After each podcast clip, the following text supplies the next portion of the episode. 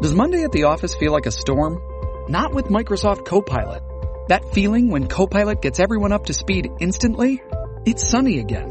When Copilot simplifies complex data so your teams can act, that sun's shining on a beach.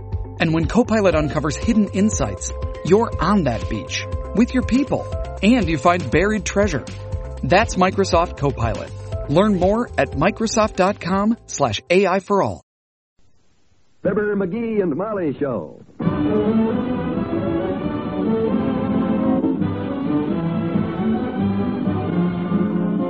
Every weekday at this time, NBC brings you Fibber, McGee, and Molly transcribed. The show is written by Phil Leslie and Ralph Goodman and directed by Max Hutto.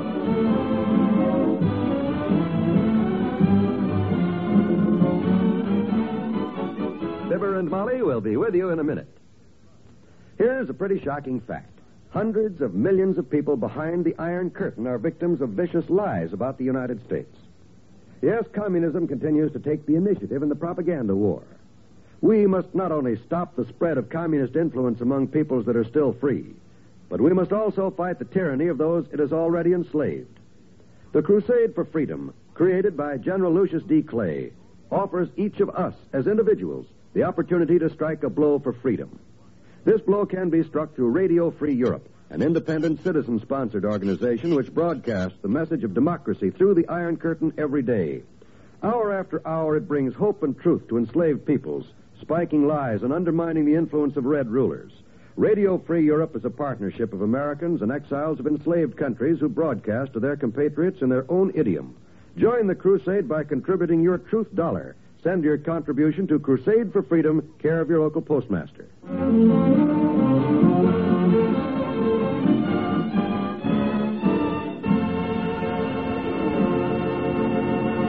Reams of copy have been written, mostly by men, about the joys and delights of a good cigar. Women mostly remain unimpressed, like the lady at 79 Wistful Vista, whose husband we hear from now. Ah, just look at that, Molly. Feast your eyes on it. Ain't that a beautiful cigar? What's beautiful about it? Well, the color, for one thing. Sort of combines the soft, gleaming beauty of old walnut with the gentle overtones of a Florida tan. Oh, my. and the fragrance. Oh, is this going to be fragrant? Your cigars always are. You never smelled an aroma like the aroma from this cigar, baby. It's not often I can clamp my claws on a gorgeous hunk of Havana like this. Fifty cents a copy is a little rich for old Dad's blood. Fifty cents? Fifty cents. Who on earth was foolish enough to spend fifty cents on that potential pile of ashes? And give it away after he got it. Mr. LaBelle, the manager of the furniture store's wife, just had a baby. So LaBelle's handing out the smoke. Is it a boy or a girl? Girl, Colorado Clara. Finest cigar I ever bit this. I don't mean the cigar, I mean the baby. Oh, I don't know. I forgot to ask. Hey, you got a match? Right beside you on the coffee table. Oh. Although it doesn't seem right to light such a fabulous cigar with just an ordinary match. Oh, don't. Why don't you hold it out the window and wait for lightning to strike it? Too uncertain. Well, here we go.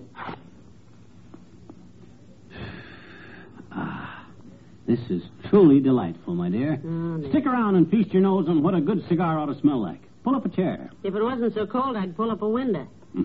The last time you smoked a gift cigar, the draperies faded, the goldfish died. Oh, I better move that poor parakeet. It ain't often a guy gives me a heater like this one. Come on, Bertie, we'll put you in the kitchen. Don't you worry, you'll get used to these things. When I first married him, he smoked a pipe. Ah, there's nothing like the stench of a good cigar. Just look at the texture of that smoke, Molly. That's real quality. My goodness, if it makes you that happy just to look at the smoke, why don't you come in? Afternoon, Molly. Hello, McGee. Hello, Dr. Gamble. Come in. Well, bless my soul if it isn't the father of modern medicine, Dr. George Gamble, the inventor of the Gamble method for stretching a simple tummy ache into an appendectomy. Watch the tree there. Oh, Ah, Are you ever going to take that? Pardon me, but is somebody cremating an old toupee around here? that's McGee's cigar, Doctor. he knows. What brand of rhubarb is that, Furnace Face? What do you mean, rhubarb? This is a genuine 50 cent Colorado Clara Corona. Sure you don't mean kimono? Smells like a scorched bathrobe. Here, here. I wouldn't worry about it, though, Molly. I have a hunch he'll soon get tired of having hot ashes fall on his sweater and throw that thing away. Don't you worry about the ashes on this cigar, Lumpy. This is the kind of a stogie that I can smoke clear down to my back teeth without the ashes falling off in it. Oh? Don't you know the better the cigar, the longer the ashes will hold onto it? Any ten-year-old corn silk smoker knows that, certainly. Then what do you want to make such stupid cracks for? Oh. I'll bet you 20 bucks I can smoke the ashes eight inches long on this cigar before they fall off. That'll be a neat trick, all right. The cigar wasn't over six inches long to start with. Yeah, it's an even neater trick when you consider that little Noisy hasn't seen 20 bucks in 40 years. Oh, is that... The... I'll bet you five bucks then. Five bucks I can smoke the cigar till the ashes are at least three inches long without falling off. You made a bet, Pigeon. Let's see your five bucks. Show him five bucks, Molly. Huh. Well, here goes your next month's allowance, dearie.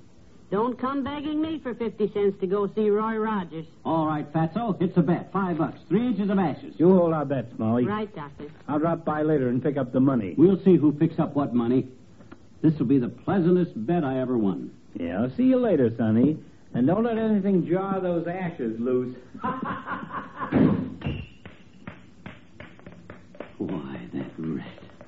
That dirty double crosser. Did you hear him slam that door? Trying to make me jump and knock these ashes off. I'll show him who knows a good cigar when it's given to me, and I'll win that bet.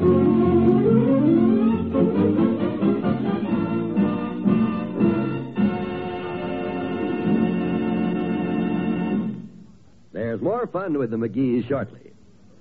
There's an expression that goes, don't put off until tomorrow what you can do today.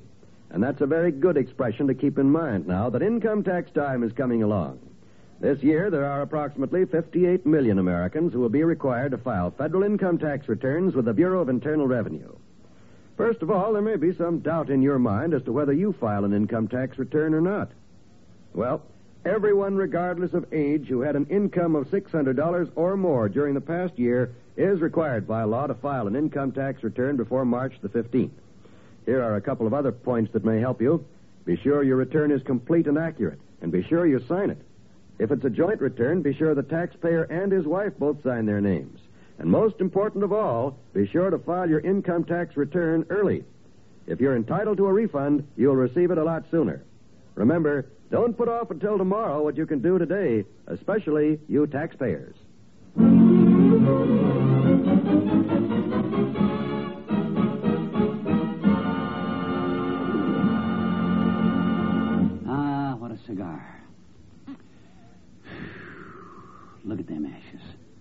Must be a full inch long already. Let me see. One inch out of three, that's a third. Third of five bucks is three and a five and two to carry. That's two and a three goes five. Two and three. Shucks, I should have made the bet for six bucks. Oh, you back, Molly? Yes, I was just over at Mabel Toops' dearie. I tried to hurry back, but you know how Mabel talks.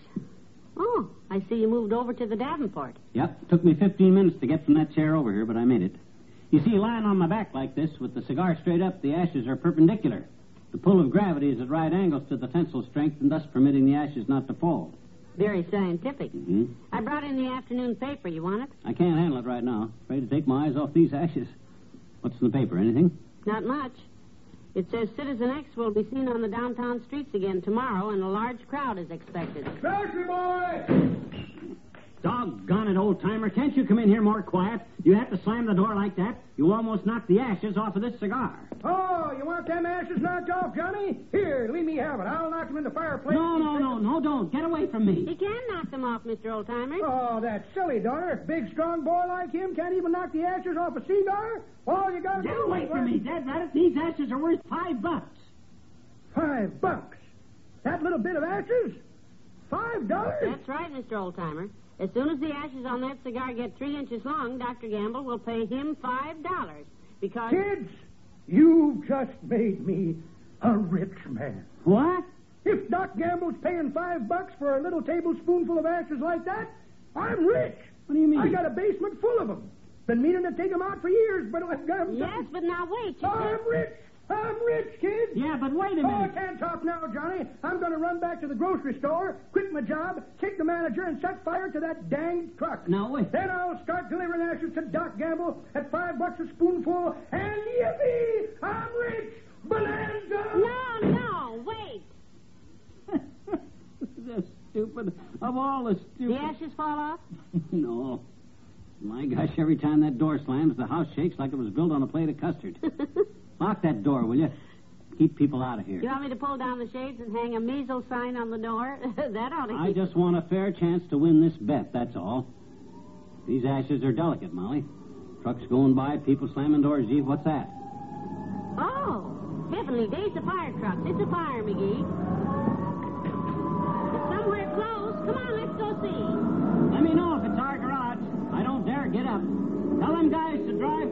Drive quiet, will you?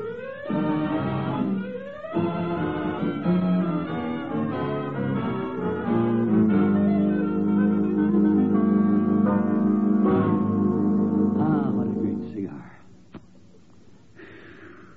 This is the sweetest. Now watch it, Molly. Walk easy. You better tiptoe, Tootsie. Yes, dearie. Is it all right if I exhale now? I've been holding my breath. Yeah, that's okay. Where was the fire? Anything burned? Mrs. Spradley's pork chops. Oh. She got on the phone, forgot they were cooking, and one of the neighbors saw the smoke and turned in the alarm. Hmm. Luckily, the chops were insured. Ah, just look at them clouds of sweet blue smoke, Molly. Just smell that gorgeous aroma. I think I'll go smell Mrs. Spradley's pork chops. Frankly, I'll be glad when... Hey, I did it. I did it. Look, kiddo. I got it made. Call Doc Gamble, quick. Look at them ashes. Three inches long. Wonderful. Ah, what a cigar. I told old Wiseacre I'd smoke this cigar. Come in. But quietly. Hmm. I'd have been here sooner to collect my bet, McGee, but I. Well, for Pete's sake, look at that. Looks like you lose your bet, Doctor. He, he did it all right. I'll say I did. Look at that long puss, Molly. McGee, I didn't think it was possible. No. Pick up the marbles, Sonny. You win. And knock those ashes off before they fall on your face and smother you. I'll knock 'em off when I get ready to, Fatso.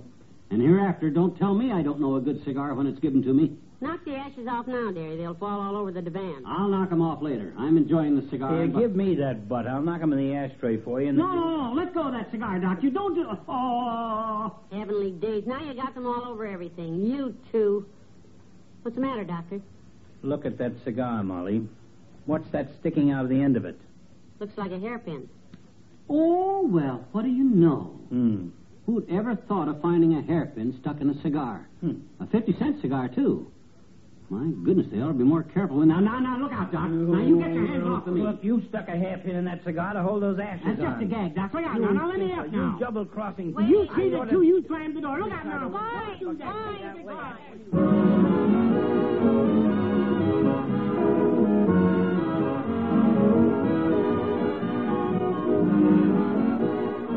say goodnight to Fibber and Molly in a moment.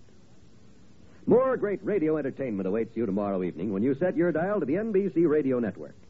You'll enjoy the laugh packed Bob Hope Show as Bob brings you another of his typical topical monologues as well as a special guest star. Then in the musical department, you'll hear Margaret Whiting with one of the most popular songs in the land, accompanied by Les Brown and his band of renown. Then, right after Bob Hope Show, listen to Phil Harris and Alice Faye. It's a mirth-quaking 30 minutes of music and situation comedy that will keep the chuckles coming from beginning to end. Phil and Alice have long been favorites of radio listeners from coast to coast, and you'll truly enjoy their programs each Friday evening on the NBC Radio Network. Also on Fridays, you can hear the quarter-hour programs of the ever-popular Dinah Shore and Frank Sinatra. Each of these wonderful entertainers brings you 15 minutes of music to keep your feet a-tapping. Be sure to join us here at the NBC spot on your dial for the Dinah Shore Show and songs by Frank Sinatra tomorrow.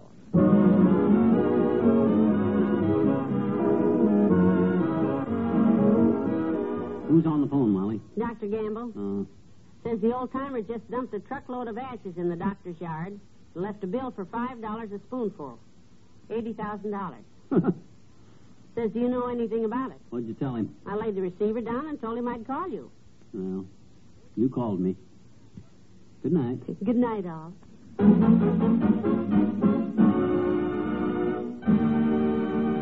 NBC has brought you the Fibber, McGee, and Molly program, transcribed with Bill Thompson as the old timer and Arthur Q. Bryan as Dr. Gamble. This is John Wald inviting you to be with us again tomorrow night for another visit with Fibber, McGee, and Molly. This Saturday, enjoy Roadshow, an exciting new show on the NBC Radio Network.